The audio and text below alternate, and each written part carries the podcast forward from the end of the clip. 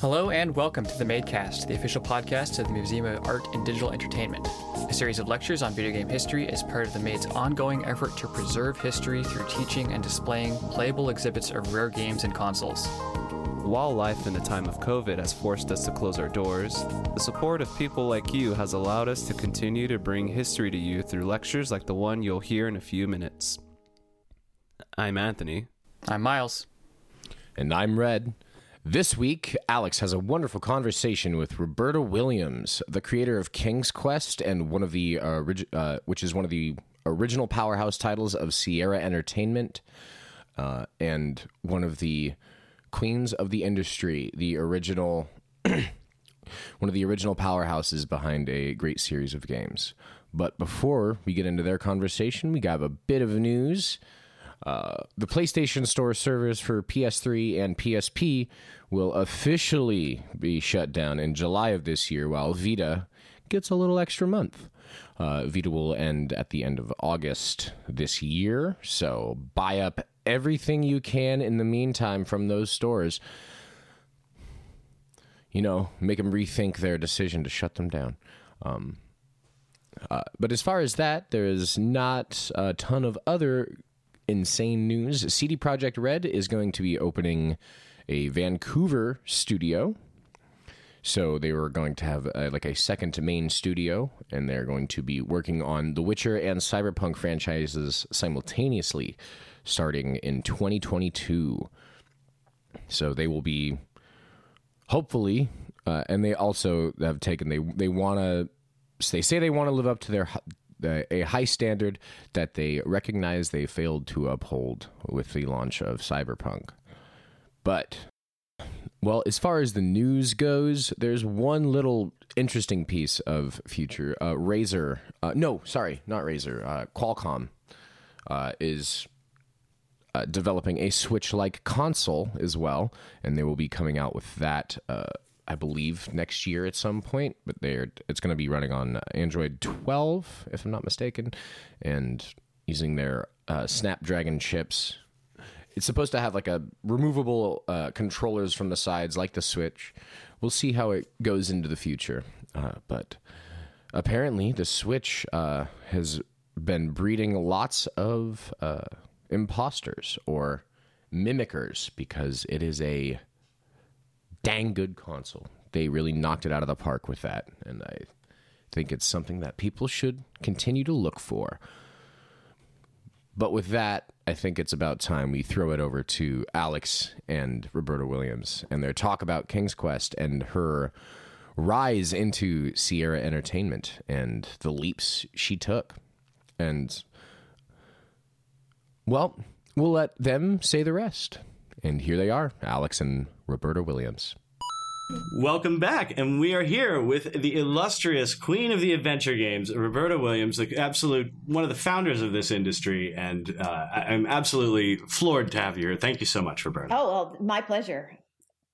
Uh, we wanted to talk about your career and the context in which it existed, and we, we sort of touched on this before, but like when you started with Mystery House, yeah, there was no framework, there was nothing. What did you? How did you even envision doing a story, an adventure?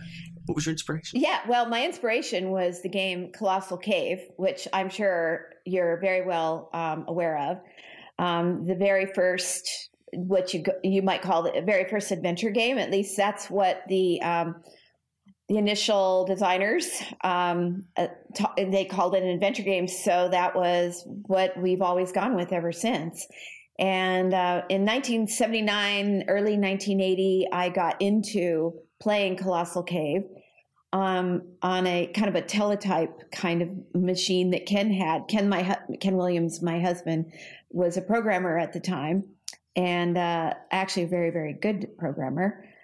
And um, he he was doing some contract work, and he would bring home um, a, a, kind of one of these uh, remote teletype um, um, uh, machines printed out on paper. It printed out on paper. It looked like it looked like a um, a, a very small printer with roll with roll paper in it, and then it had a separate uh, uh, router where you put you'd put your your telephone your, you know, the old telephones where you had it in your ear and your mouth, you know, back then in the ancient days, and you'd put it down into two little foam circles into it, and then that would go in the in the teletype, and then of course then he'd he'd sign on, and then he'd go into whatever. Uh, wherever it was he was working. And I think at the time he was actually working for Children's Hospital in Los Angeles, um, but working from home because this was contract work after hours.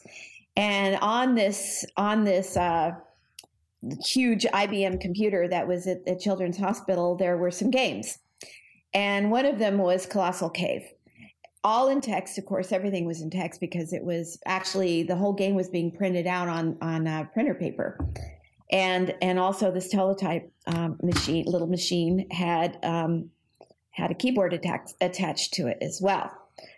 And he was just messing around one night in uh, late 1979 with uh, playing. I think there was Star Trek was on it, and I I think I'm not sure and there was some little football game on it where you were playing football with X's and O's and moving them around. And every time it was your turn, you know, you would move your X or your O or something like that to play football. And along with those two, there was also um, this colossal cave.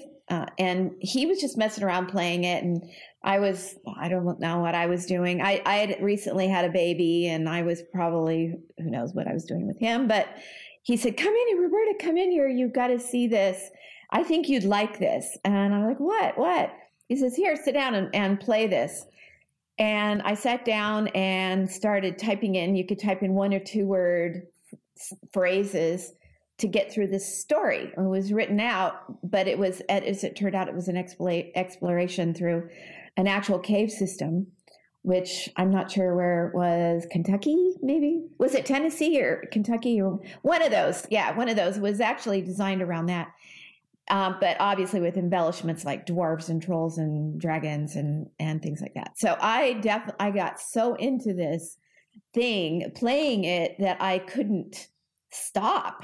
I, just it was on my mind. I would go to sleep at night and try to eh, try to get past it and through it. And I had all my graph paper over here and I'm mapping it and getting through it. And I wanted to get every single point. And I think it was like 361 or 362 points, uh, something like that. And I got them all finally. And once it was over, I wanted to play something more like this. I want I just had to do it the only thing available that any kind of game that was like this at the time by this time we uh, had bought an Apple II computer for Christmas of 1979. And then I found out that I didn't have to use this teletype machine in order to play it. But by then it was too late. I already had gotten through it. Um, and I found out that there was something, uh, these text adventure games from a, a, place called Adventure International. Scott Adams owned the, the company at the time. In fact, I think he's still around. I think Ken has actually talked to him lately. Um, and uh, I was, oh, great. And then I can actually have it on a, a at first, I think it was on cassette tape, but then we got a, uh, hard drive for our, our, Apple II computer and floppy disk, um, floppy disk drive. And I could start playing these games that way. So I played most of those games really quickly, uh, really quickly. And, and when, and then I was just, I started thinking, I, no, and no offense to Scott Adams at all, but I was thinking that I could maybe do this, maybe better than Scott Adams.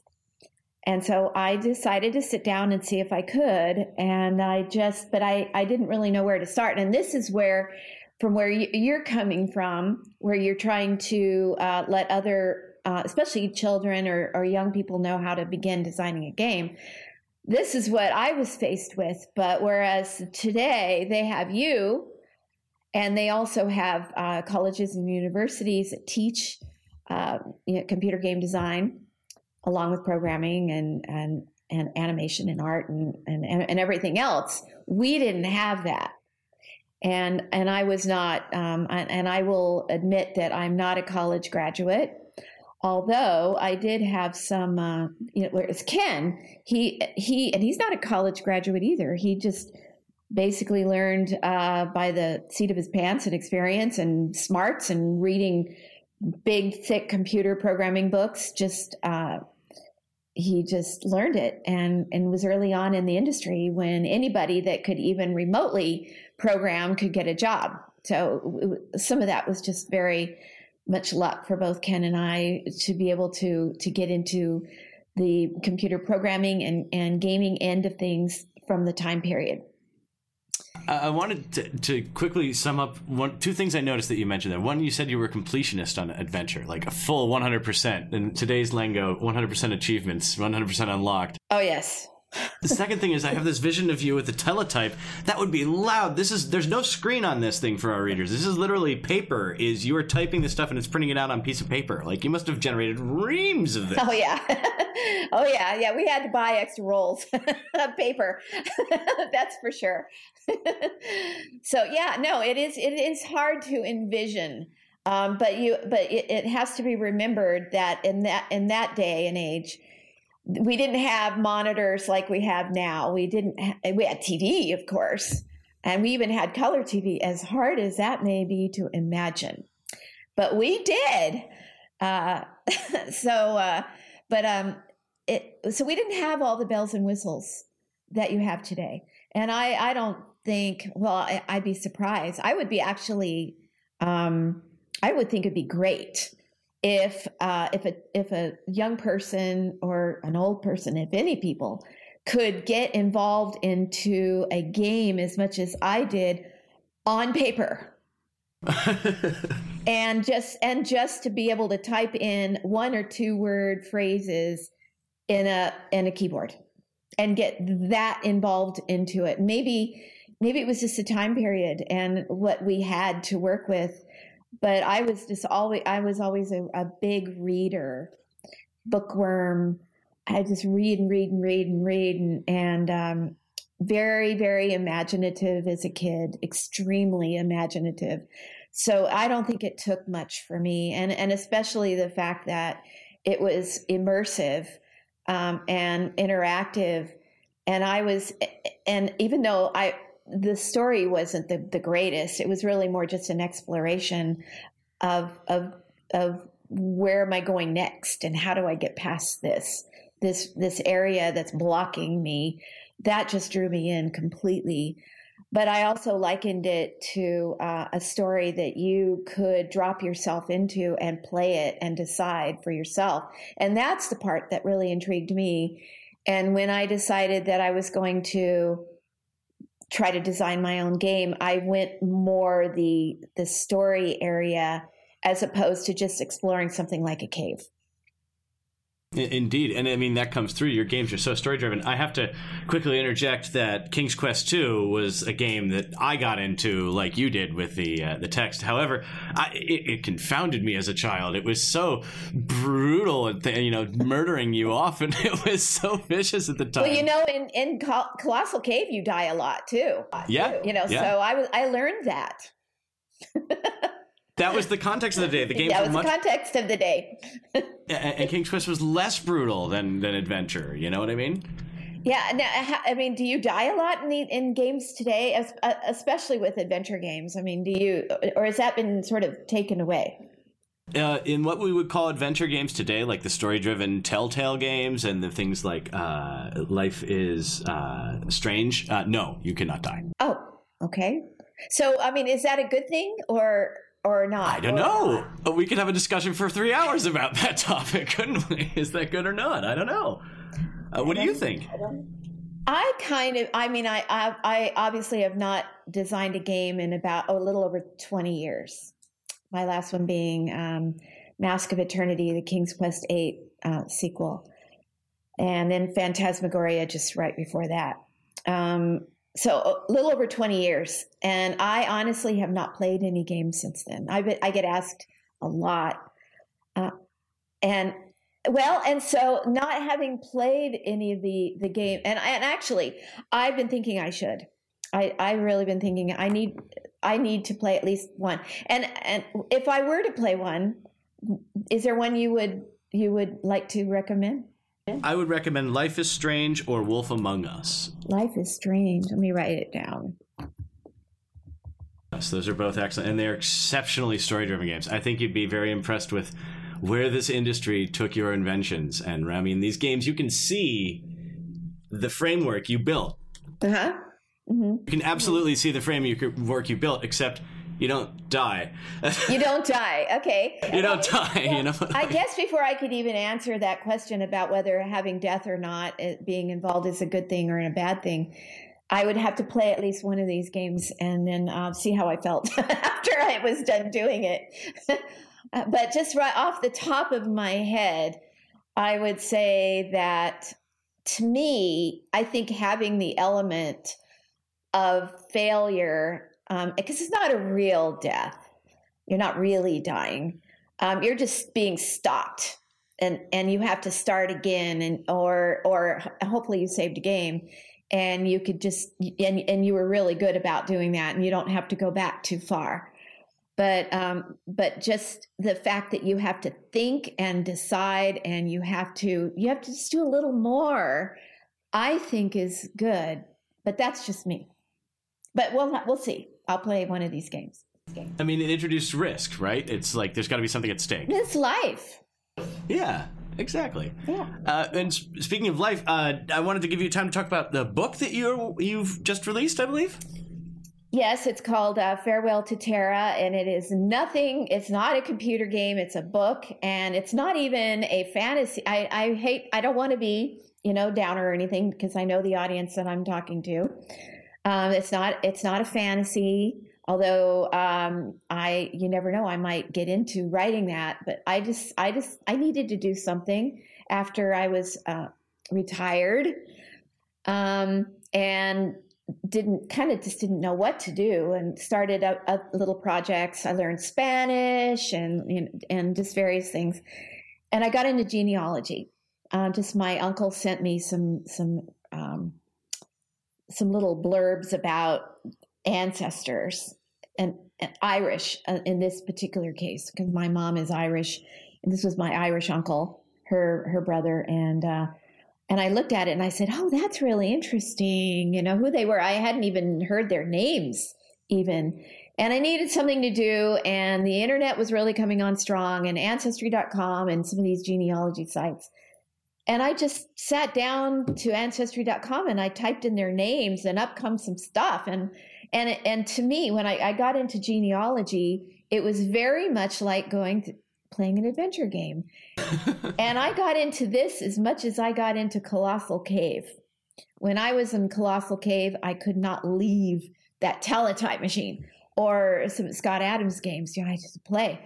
And I was into this just like playing an adventure game. And I just was going deeper and deeper and deeper into genealogy. And I was going all over the place and finding people and documents and I just found it fan, just just so addictive, and um, and it was very immersive. And as I did this, I, I got so much into it. I actually hired a professional Irish genealogist to help me out and get some documents. But as I was doing this, yeah, I began to see a story emerge. Uh, but it's a true story and it was a it was a story that was based in the, famine of Ireland, the Great Famine, and and I was actually I, I just had an interview with a um, so you know a guy in uh, I I don't I won't mention his name or anything, um, but uh, and, uh, he's in Ireland. He lives in Dublin, who also was into the video games, and he had a podcast, and and he was he was a, fan and and all of that, and he was talking to me and we were talking about history because history, besides fantasy, history has always been my favorite subject. In fact, I would say probably more um, my subject than fantasy. I just love history, and and he was very much the same way. And we were talking about how uh, it didn't seem that children learn history as much as maybe they used to.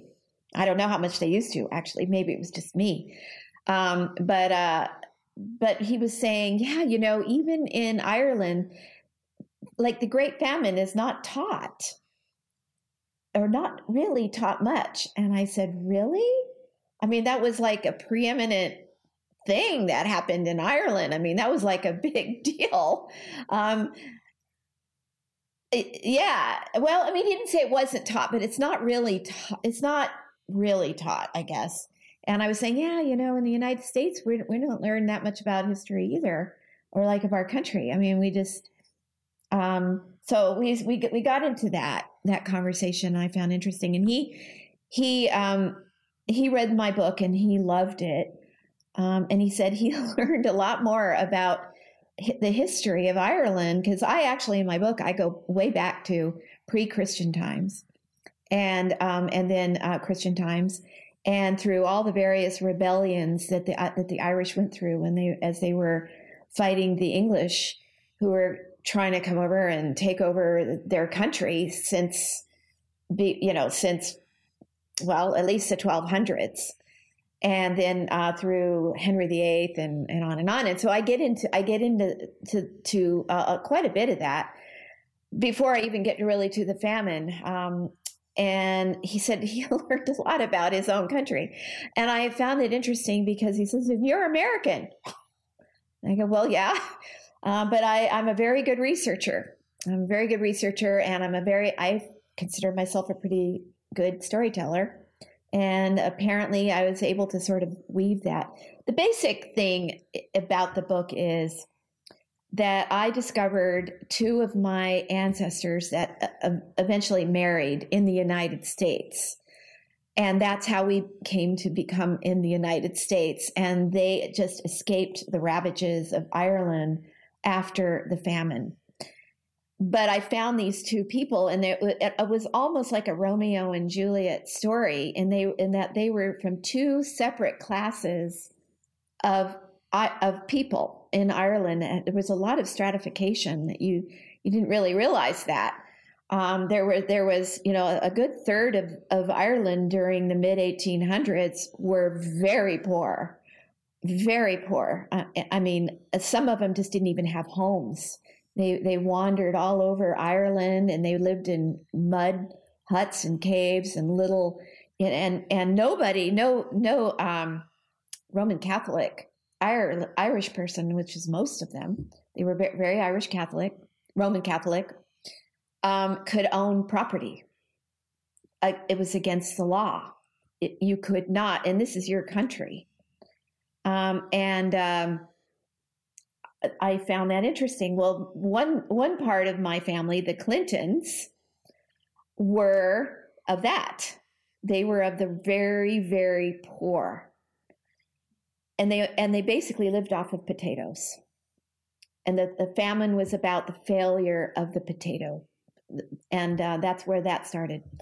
The other half of this couple, the Romeo and Juliet couple, were the Lochrans they were also Roman Catholic. They could not own their property, but they came from a class of people who were uh, what they called strong farmers. They had property. They didn't own it. They leased it, but um, but they were they were pretty well off. And it, I found it interesting. These two families of very different backgrounds who came together in the end, and um, they emigrated and they um, started um, family line that, and here I am. I was part of it, but I liked this story, and I love the story of how these families were so different, and and how they how they went through the Great Famine, which was uh, Ireland started out in in um, my great great great no great great great grandfather was born in 1841 and and the famine started in 1845 so he was 3 and my great great grandmother was born in 1846 and the worst of the famine was in 1847 so they were born during this they were very young but uh, before when patrick was born there were over 8 million people in ireland by the time they immigrated, they were down to about 5 million people. So at least a million people died, and 2 million people by that time had immigrated. And many of those died on the way to America or Australia or Canada. Um, now Ireland has come back. Ireland has about 6 million people now, but they're still down 2 million people from the height in um, 1845. So it's a very so- relevant story for today. I mean, with the immigration, I mean, the, the Irish did not arrive in the United States with open open arms. You know, as No, they did not. they did not. very few immigration waves get the open arms. yeah. So this is a drama dramatization. Um, it, it is fiction, in the sense it's based upon uh, a true story. It has a lot of facts. So it's not a family genealogy. It's very dramatic. It's very intense. And uh, and in fact, I've actually found that people who are reading it who are not of the family are enjoying it more than people of the family. And go figure that. I I Well, excellent. Well, you're Yeah, such a good yeah. storyteller, Roberta. And unfortunately, this is only a 20 minute interview. I wish these could be hours long. I unfortunately it, have to darn cut it it. off here. But uh, that was wonderful. I very much appreciate you taking the time. And we'll have you back in the future, hope. Oh well, that that would be my pleasure, and uh, and thank you very much for uh, letting me uh, go on and on, and I appreciate it. No, it's not going on and on. I'm sure everybody is listening very intently. I know that at least one of our listeners runs the interactive fiction group, so they're still playing those adventures. Oh, one more thing I need to say, as long as we're here, check out my uh, website, robertasbook.com, robertasbook.com, and then and there's all the information you need if anybody's interested in buying it or reading it. There, Okay. Excellent. Roberta's book. And say the name of your book again. farewell to Tara, Farewell to and then you'll you'll learn why Tara as you read the book. Wonderful. Thank you so much for being here. Thank you. And we're back. Okay. uh, so thank you, Roberta Williams. It was a very, uh, it was an inspiring chat to hear you, and like you, you just have such drive and determination for creating something that you believe you can make well. Uh, so if anybody out there, anybody, uh, kids, women, anybody, just let ev- if you have an idea that you want to go through, just do your best to work on it continuously and work forward. Uh, because when you take chances and you want to try and do something, as in she needed to learn how to code a game and create a game. Like after she got hired, she was like, "Yeah, I can write a game for you and do that." Make it up But- as you go. Exactly. Fake it until you make it, right? But yes, Yeah, that is that is no small feat. no, not a small feat, but believe in yourself. Believe in yourself, and rise to the top. You can and start your own indie studio. Have fun. You know, anything you want to do. Um, but I feel like uh, I've I haven't played many King's Quest games, but I've watched numerous playthroughs through some Let's Players that I enjoy watching, and it's honestly that style of game and the the way they tell the story and just like the exploring of everything else, uh, the way that they're able to actually you like animate. It was such a large step forward for King's Quest to have uh, for King's Quest from previous Sierra games, just to have movable backgrounds and like really intricate like sound design of different things creating and different things you can do. Uh, it's a really remarkable way, and just even though it does look a bit old and pixely, it is still a foundational game that I highly re- recommend everybody to give a shot, and so they can know where a lot of their games, uh, a lot of their open world games, are story based. Like decision making uh, leads you uh, where it has led into the future. So everybody go check out those. I'm remembering playing through, um, like back in in my early years of gaming. Uh, shoot, what was that? 2003, 2004. Um, my first big computer game was the Harry Potter and the Prisoner of Azkaban for PC. Ooh. Um, you know, before that it was all Carmen Sandiego and Type to Learn and all that sort of stuff, which was great. Yes. Like, fine. But uh, Harry Potter was the first real game, and I was blown away by how realistic it looked. And looking back on it, it's you know it's incredibly pixelated. It's really low poly. It's it's it doesn't hold up very well. Well, but also, uh, you, like a lot of those older games are also meant to be played on like tube monitors. Oh yeah, on on CRTs. Uh, So yeah, yes, so like when you're playing those older games, uh, they look a lot better with the like the Mm-hmm. machines of the era, like the the equipment of the era. They look like they look a lot less clear cut and pixely cut, Mm-hmm. or not not pixely cut, but you know angular. Uh, it rounds it out because well the screen was round uh, with a big old tube, but it's But- very very fun. but now moving that sort of same aesthetic of like the not exactly the highest number of polygons you've ever seen, or you know the best um, uh, like pixel art or uh, like textures or anything.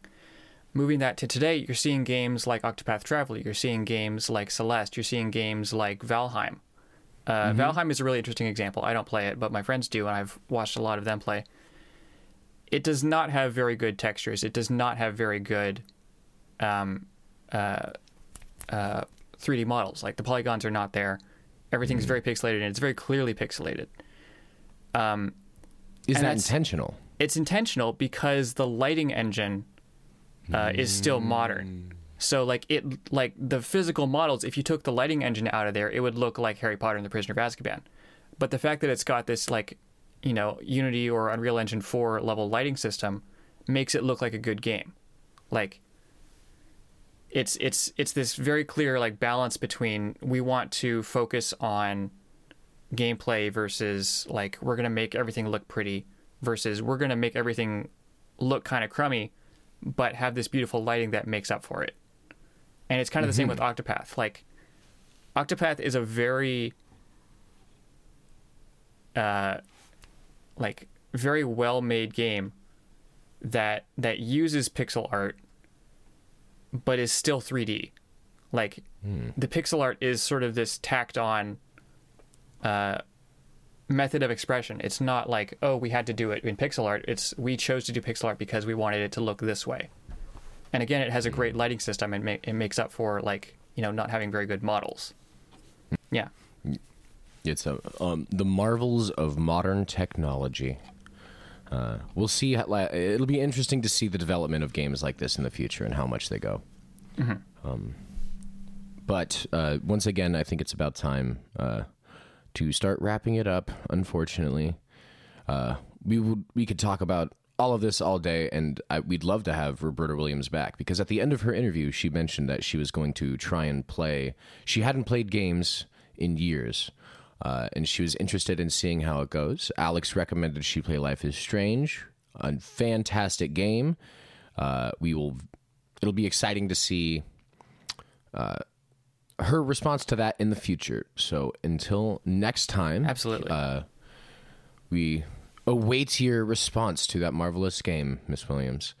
Uh, thank you for listening to the Museum of Art and Digital Entertainment's official podcast. If you have any thoughts, questions, corrections, or general museum ideas, please shoot us an email at info at themade.org. We'd like to send a big thank you to everyone who donated recently and to our Patreon supporters who keep the MADE afloat.